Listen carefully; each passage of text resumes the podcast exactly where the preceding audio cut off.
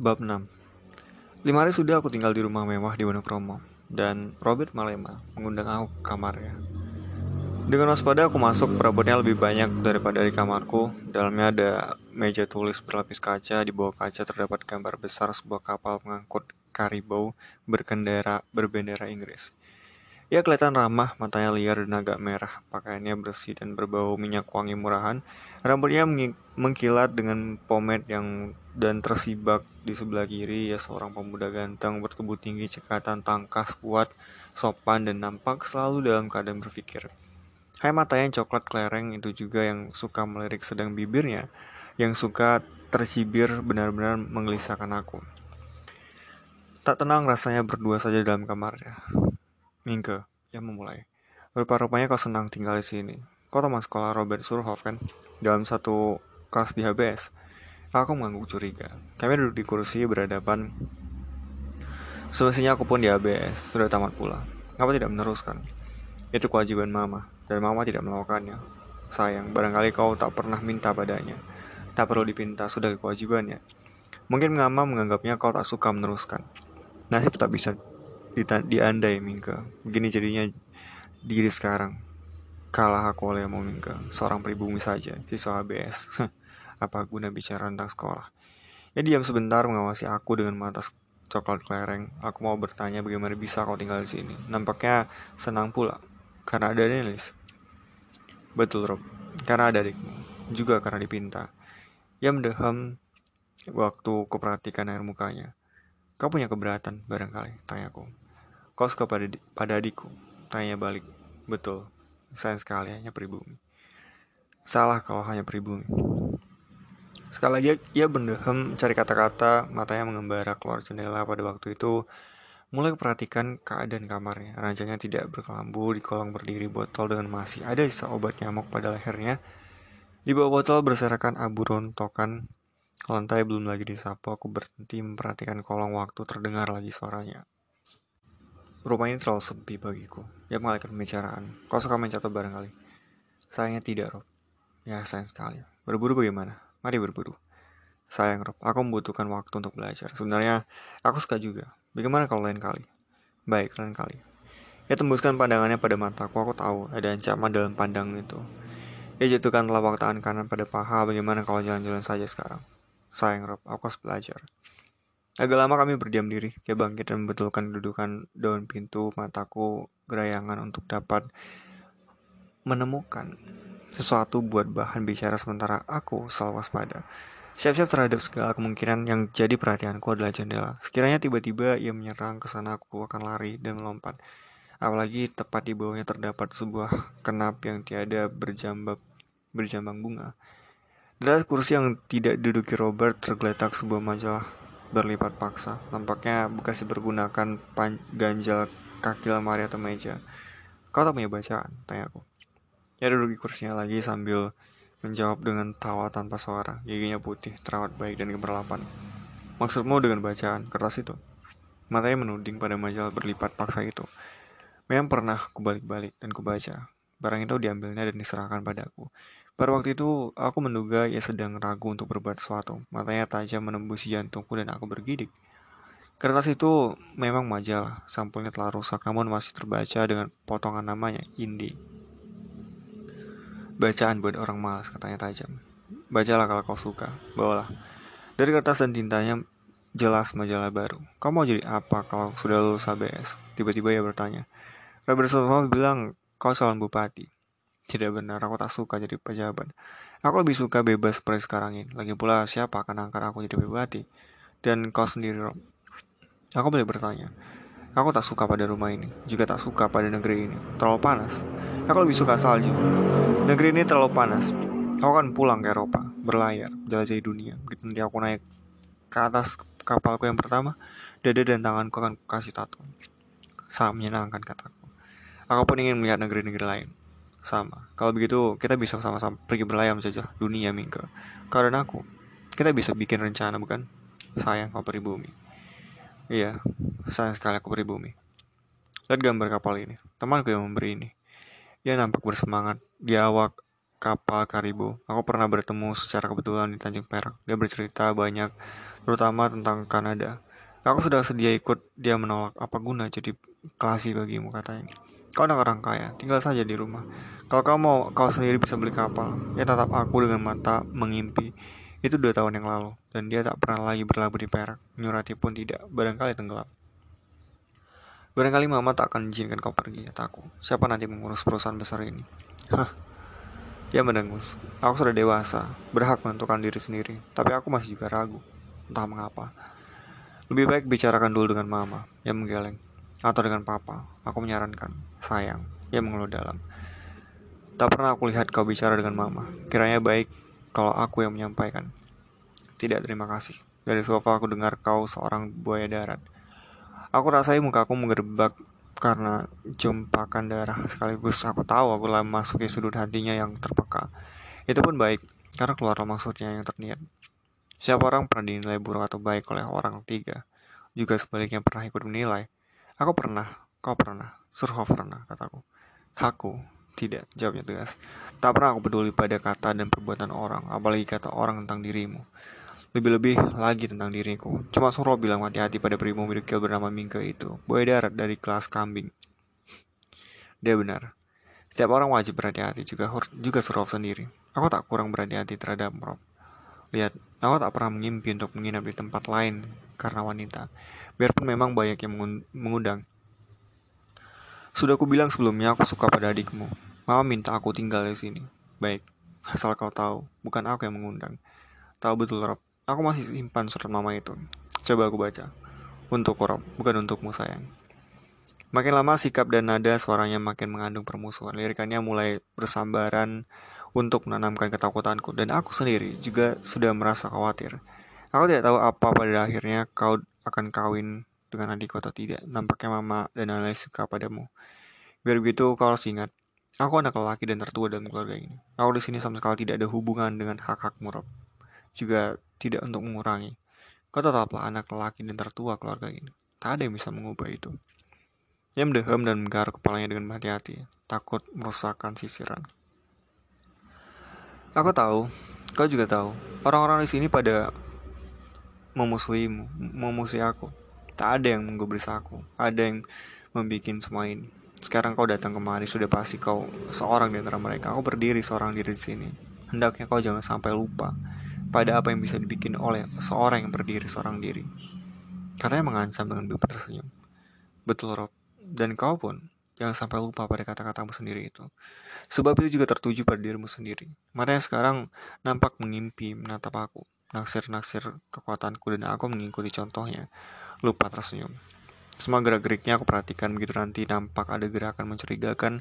Hap, aku sudah melompat keluar dari jendela. Kita akan dapat aku dalam kamar ini. Baik, katanya sambil ngangguk-ngangguk. Dan jangan lupa pula, kau hanya seorang pribumi. Tentu saja aku selalu ingat, Rob. Jangan khawatir. Kau pun jangan lupa, dalam dirimu ada juga darah pribumi.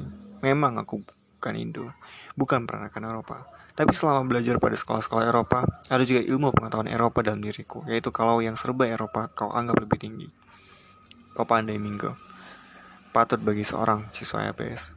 Percakapan medak itu terasa memakan waktu berjam-jam penuh ketegangan. Kemudian aku ketahui hanya 10 menit berlangsung. Beruntung analis memanggil dari luar kamar dan aku minta diri.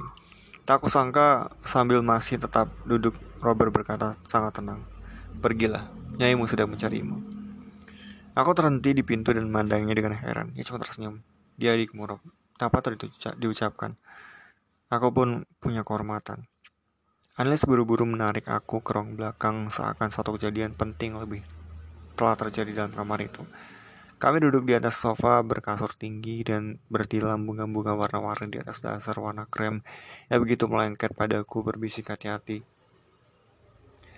Jangan sekar bergaul dengan Robert, apalagi masuk kamarnya. Aku khawatir, makin hari ya makin berubah.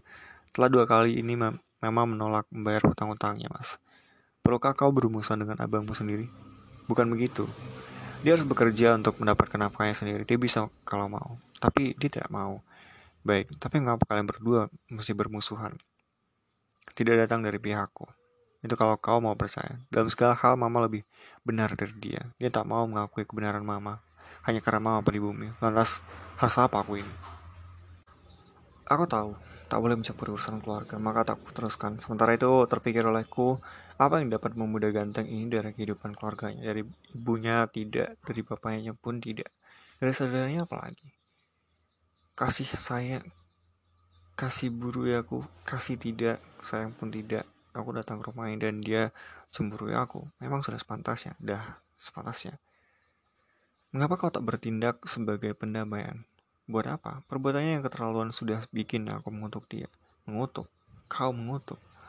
Dan mukanya pun aku tak sudi. Dulu memang aku masih sanggup berbaik hati dengannya. Sekarang untuk seumur hidup tidak tidak mas. Aku menyesal telah mencoba mencampuri suaranya dan wajahnya yang mendadak kemerahan menerjemahkan amarahnya. Ia datang menyertai kami selembar koran SN ada di tangannya. Ya, tu, ya tunjukkan padaku sebuah cerpen N buitengawan gawen nyai di iken. Kau sudah baca cerita ini, Nyok? Sudah ama di sekolah. Rasanya aku pernah mengenal orang yang ditulis dalam cerita ini. Barangkali aku pucat mendengar omongannya. Walau judulnya telah diubah, telah tulisanku sendiri. Cerpenku yang pertama kali dimuat bukan oleh koran lelang. Beberapa kata-kata dan kalimat memang telah diperbaiki, tapi itu tetap tulisanku. Bahan cerita bukan berasal dari analis, tapi khayal sendiri yang mendekati kenyataan sehari-hari mam. Tulisan siapa, mah? Tanya aku pura-pura. Max Solenar. Benar, kau yang menulis teks iklan. Sebelum pembicaraan jadi berlalu, segera aku akui memang tulisanku sendiri itu, mah. Sudah kuduga, kau memang pandai, Tidak seorang dalam seratus bisa menulis begini. Cuma kalau yang kau maksudkan dalam cerita ini aku, Mama yang khayalkan jawabku cepat menyabar. Ya, patut banyak dia bernaik. Sebagai cerita memang bagus ya. Semoga jadi pujangga seperti Victor Hugo. Masalahnya, dia tahu Victor Hugo dan aku malah bertanya siapa dia dan dia bisa memuji kebagusan cerita. Kapan dia belajar ilmu cerita atau hanya so saja? Sudah pernah baca Prancis? Dia Prancis. Sungguh aku merasa kewalahan itu pun aku tak tahu. Rupanya sih tak pernah membaca Melayu. Buku Melayu mah ada. Tapi aku mengambil. Sayang kalau tak tahu. Banyak buku Melayu sudah dia tulis. Aku kira dia orang toto atau peranakan, bukan pribumi. Sungguh sayang. Kalau tidak ada perhatian. Ia masih banyak bicara lagi tentang dunia cerita dan semakin lama semakin meragukan. Jadi ia hanya membualkan segala apa yang pernah didengarnya dari Herman Malema. Guruku cukup banyak mengajar tentang bahasa dan sastra Belanda tak pernah disinggung tentang segala yang diomongkannya dan guru kesayanganku Jufrov Magda Peters pasti jauh lebih banyak tahu daripada hanya seorang nyai. Nyai yang seorang ini malah mencoba bicara tentang bahasa tulisan pula. Francisnya, dia telah menulis Nyai Desima benar-benar dengan cara Eropa, hanya berbahasa Melayu. Ada pada buku itu, barangkali kau suka mempelajarinya. Aku hanya mengiyakan tahu apa dia tentang dunia cerita. Lagi pula, mengapa dia suka membaca cerita dan mencoba mencampuri urusan para tokoh hayali para pengarang. Bahkan juga bahasa yang mereka pergunakan sedang di bawah matanya sendiri anaknya Robert Kapiran ragukan. Seperti dapat membaca pikiranku, ia bertanya, boleh jadi kau hendak menulis tentang Robert juga? Mengapa, mah? Karena kemudahanmu. Tentu kau akan menulis tentang orang-orang yang kau kenal di dekat-dekatmu, yang menarikmu, yang menimbulkan simpati atau antipatimu. Aku kira Rob pasti menarik perhatianmu. Tentu saja percakapan yang tak menyenangkan itu segera tersusul oleh makan malam. Robert tidak serta baik mama maupun analis tidak heran jika tidak menanyakan. Lain juga tak menanyakan sesuatu. Tengah makan terniat olehku untuk menyampaikan keinginan Robert jadi pelaut pulang ke Eropa pada waktu itu juga justru Nyai berkata. Ceritanya, selamanya tentang manusia, kehidupannya bukan kematiannya. Ya, biarpun yang ditampilkan itu hewan, raksasa atau dewa atau hantu, dan tak ada yang lebih sulit dapat dipahami daripada sang manusia. Itu sebabnya tak habis-habisnya cerita dibuat di bumi ini. Setiap hari bertambah saja, aku sendiri tak banyak tahu tentang ini. Suatu kali pernah terbaca olehku tulisan yang kira-kira katanya begini. Jangan anggap remeh si manusia yang kelihatannya begitu sederhana, biar penglihatanmu setajam mata elang, pikiranmu setajam pisau cukur perabaanmu lebih peka dari, dari, dari para dewa. Pendengaranmu dapat menangkap musik dan tatap tangis kehidupan. Pengetahuanmu tentang manusia takkan, takkan bakal bisa kemput. Mama sama sekali sudah berhenti makan, sendok berisi itu tetap tergantung di bawah dagunya. Memang dalam 10 tahun belakangan ini lebih banyak cerita yang kubaca. Rasanya setiap buku bercerita tentang daya upaya seorang untuk keluar atau mengatasi kesulitannya. Cerita tentang kesenangan selalu tidak menarik. Itu bukan cerita tentang manusia dan kehidupannya, tapi tentang surga dan jelas tidak terjadi di atas bumi kita ini. Mama meneruskan makannya. Perhatianku telah kukerahkan untuk menangkap setiap katanya. Pada waktu ini, ia sungguh seorang guru tidak resmi dengan ajaran yang cukup resmi. Ternyata selesai makan, ia masih meneruskan. Karena itu kau pasti tertarik pada Robert. Ia selalu mencari-cari kesulitan dan tidak dapat keluar daripadanya. Kira-kira itu yang dinamakan tragis, sama seperti ayahnya. Barangkali melalui tulisanmu kalau dia mau membacanya dia akan bisa berkaca dan melihat dirinya sendiri. Mungkin bisa mengubah kelakuannya. Siapa tahu. Hanya pintaku sebelum kau umumkan biarlah aku diberi hak untuk ikut membacanya lebih dulu. Itu kalau kau tak keberatan tentu. Barangkali saja gambaran dan anggapan keliru bisa lebih dihindari.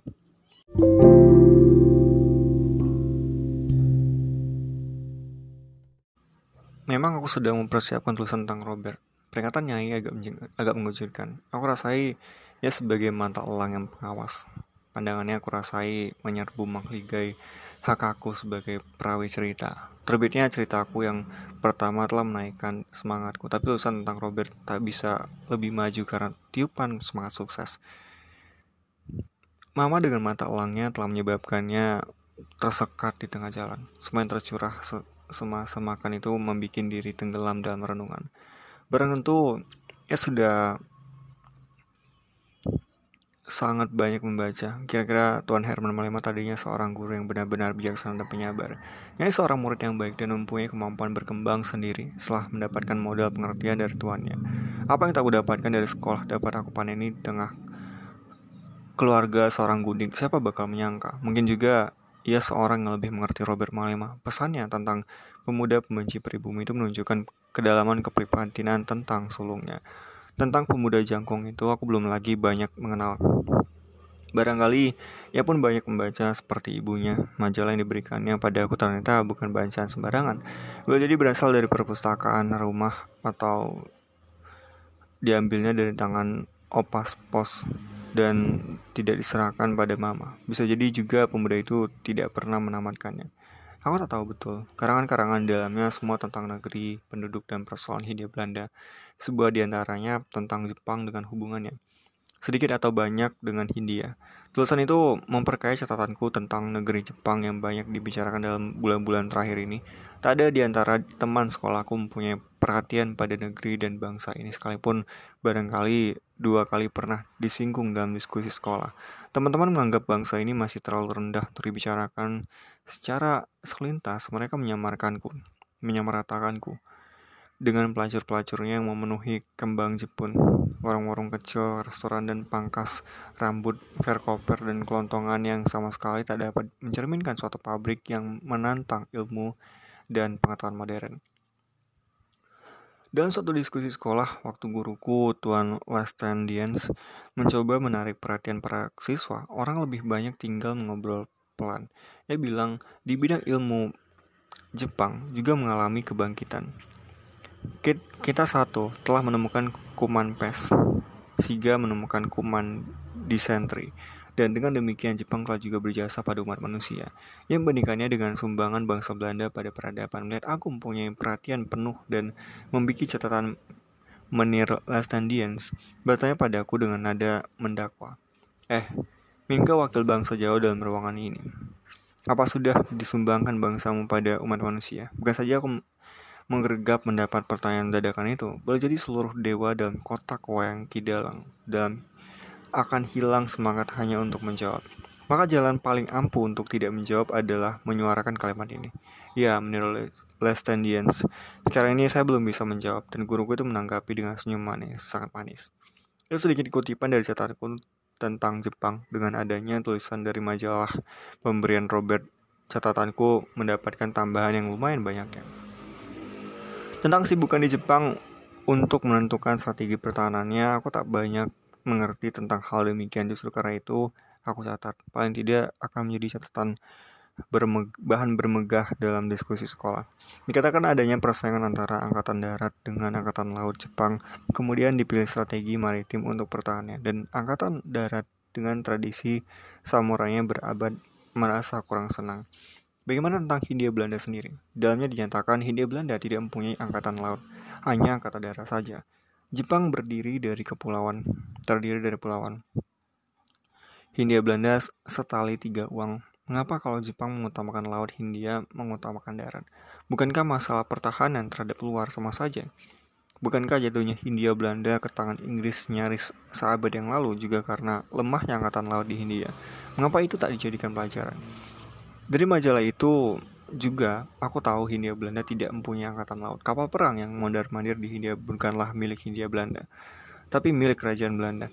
Daniels pernah membuat Surabaya menjadi pangkalan angkatan laut pada masa Hindia Belanda tak punya armada satupun. Nyaris 100 tahun setelah itu, orang tak pernah memikirkan gunanya ada angkatan laut sendiri untuk Hindia. Tuan-tuan yang terhormat, mempercayakan pertahanan laut Inggris di Singapura dan pertahanan laut Amerika di Filipina. Tulisan itu membayangkan sekiranya terjadi perang dengan Jepang, bagaimana akan halnya Hindia Belanda dengan perairan tak terjaga. Sedang angkatan laut kerajaan Belanda hanya kadang-kadang saja datang meronda. Tidakkah pengalaman tahun 1811 bisa berulang untuk kerugian Belanda? Aku tak tahu apakah Robert pernah membaca dan mempelajarinya sebagai pemuda yang ingin berlanglang buana sebagai pelaut boleh jadi ia telah mempelajarinya dan sebagai pemu pemuja daerah Eropa kiranya dia mengandalkan keunggulan ras putih. Tulisan itu juga mengatakan Jepang mencoba meniru Inggris di perairan dan pengarangnya memperingatkan agar menghentikan ejekan terhadap bangsa itu sebagai monyet peniru. Pada setiap awal pertumbuhan, katanya, semua hanya meniru. Setiap kita semasa kanak-kanak juga hanya meniru, tapi kanak-kanak itu pun akan dewasa, mempunyai perkembangan sendiri. Sedang pembicaraan yang dapat dikusadap antara Jan Marais dengan telinga tentang perang dapat dicatat demikian. Jan Marais, peranan berpindah-pindah dari generasi ke generasi yang lain, dari bangsa yang satu ke bangsa yang lain. Dulu kulit berwarna menjajah kulit putih, sekarang kulit putih menjajah kulit berwarna telinga. Tak pernah kulit putih di kalahkan kulit berwarna dalam tiga abad ini. Tiga abad. Memang bisa terjadi kulit putih mengalahkan kulit putih yang lain, tapi kulit berwarna takkan dapat mengalahkan yang putih dalam lima abad mendatang ini dan untuk selamanya. Dan Robert ingin jadi awak kapal sebagai orang Eropa. Dia bermimpi berlayar dengan karibau di bawah nangon Inggris. Negeri tak berapa besar dengan matahari tak pernah tenggelam.